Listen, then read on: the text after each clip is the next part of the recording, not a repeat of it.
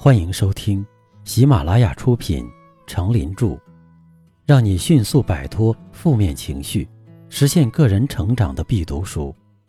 别太纠结，也别太不纠结。播讲，他们叫我刚子。欢迎订阅并分享给你的朋友。第五章，不指责，发挥一下赞美的力量。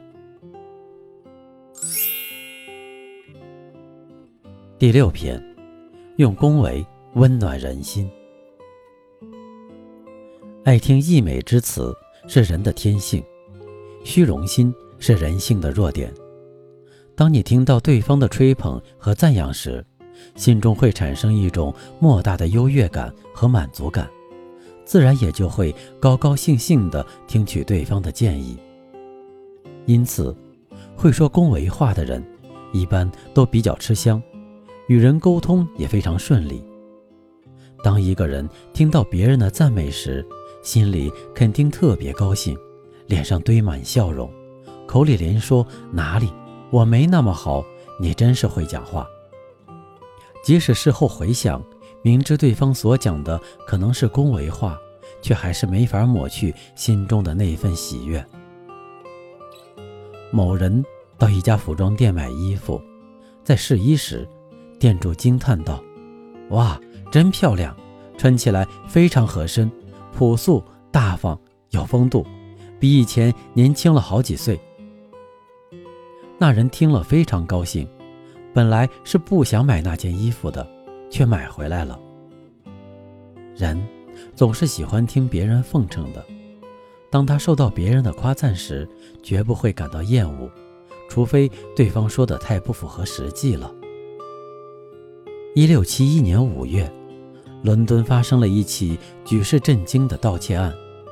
一伙盗贼潜入伦敦市郊马丁塔，想要抢走英国镇国之宝——国王皇冠。因走漏了消息，盗窃失败，盗贼们束手就擒。英王查理二世知道这件事后，十分震惊，决定亲自审问这些胆大包天的狂妄之徒。于是，警察把罪大恶极的首犯布勒特押到了国王面前。查理二世看着眼前这位其貌不扬的人，心中暗想：“我倒要看看此人究竟有何能耐，居然敢盗国宝。”想到这里，便开口问道：“听说你还有男爵的头衔？”“是的，陛下。”布勒特老实的回答。我还听说你这个头衔是诱杀了一个叫埃莫斯的人而得来的，查理二世继续说道：“陛下，我只是想看看他是否配得上您赐给他的那个高位。要是他被我轻而易举地打发掉，陛下就可以挑选一个更适合的人来接替他。”布勒特回答说。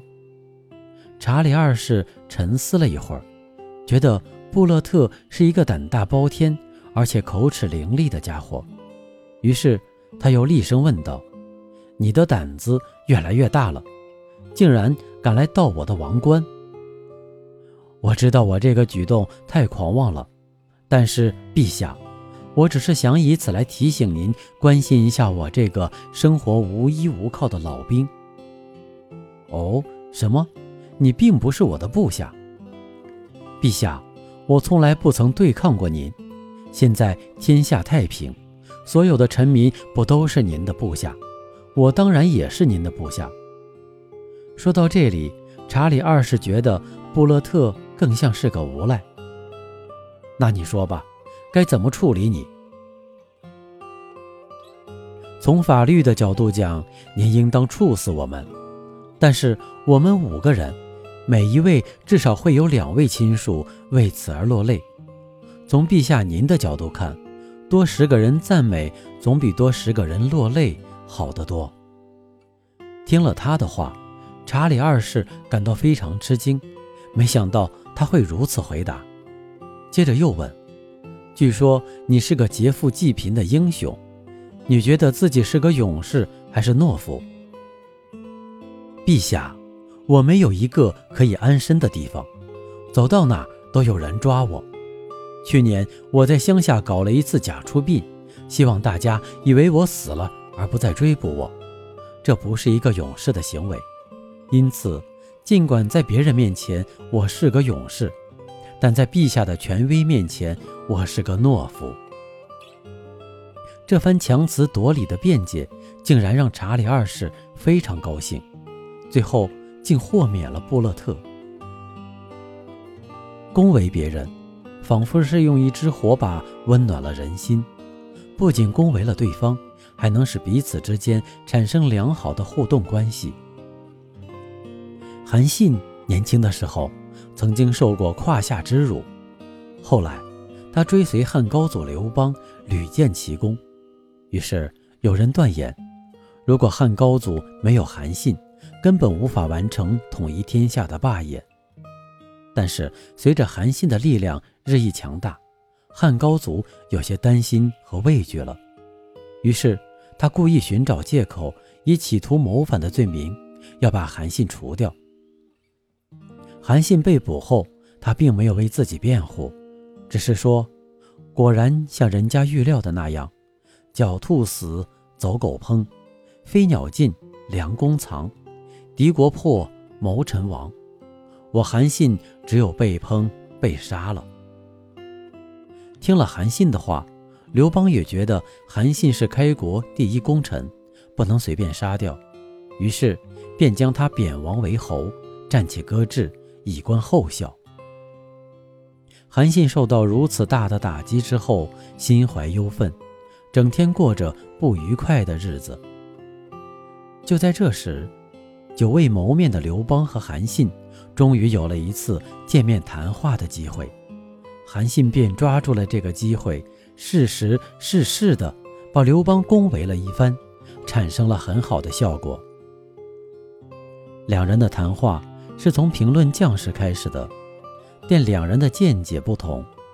刘邦问韩信：“你看，我有统帅几万大军的能力呢？”韩信答：“陛下最多只能统帅十万左右的大军吧。”刘邦又问：“那么你呢？”韩信一笑，在下当然是多多益善。刘邦也笑着问：“那你又为什么被我所用呢？”这时，韩信开始巧妙地恭维了：“陛下虽然没有将兵的才能，却具有将将的才能。在下之所以能被陛下所用，道理也在于此。而且，陛下的那种本能是天生的。”不是普通人所能具有的。韩信的这番恭维话，其运用之巧妙，堪称一绝。当时刘邦被恭维的浑身通泰，至于他到底如何作答，史书未作记载，但由后来韩信复出就可想而知了。赞美要发自内心的，而且是真诚的。他应该是把对方的优点秀出来，并由衷的赞赏，所赞美的内容的确是事实，不是虚假的。赞美的语气通常亲切自然，表情真挚，使人感到情真意切。如果赞美他人时挂着一副冷冰冰的脸孔，或满嘴善笑的口吻，那么对方很有可能会认为你在耍弄他，是虚情假意。是别有用心，这样的赞美就变了味，反而和讽刺没有什么区别，当然也得不到赞美的效果了。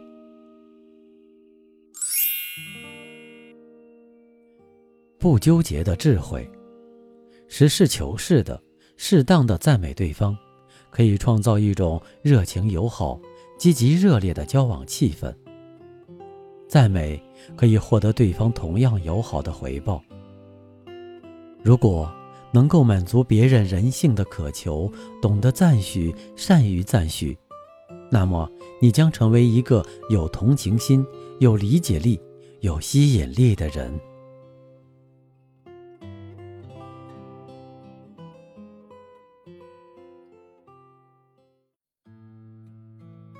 您刚才收听的是。让你迅速摆脱负面情绪，实现个人成长的必读书，别太纠结，也别太不纠结。由喜马拉雅出品，程林著，播讲。他们叫我刚子。欢迎订阅这个专辑，感谢您的收听。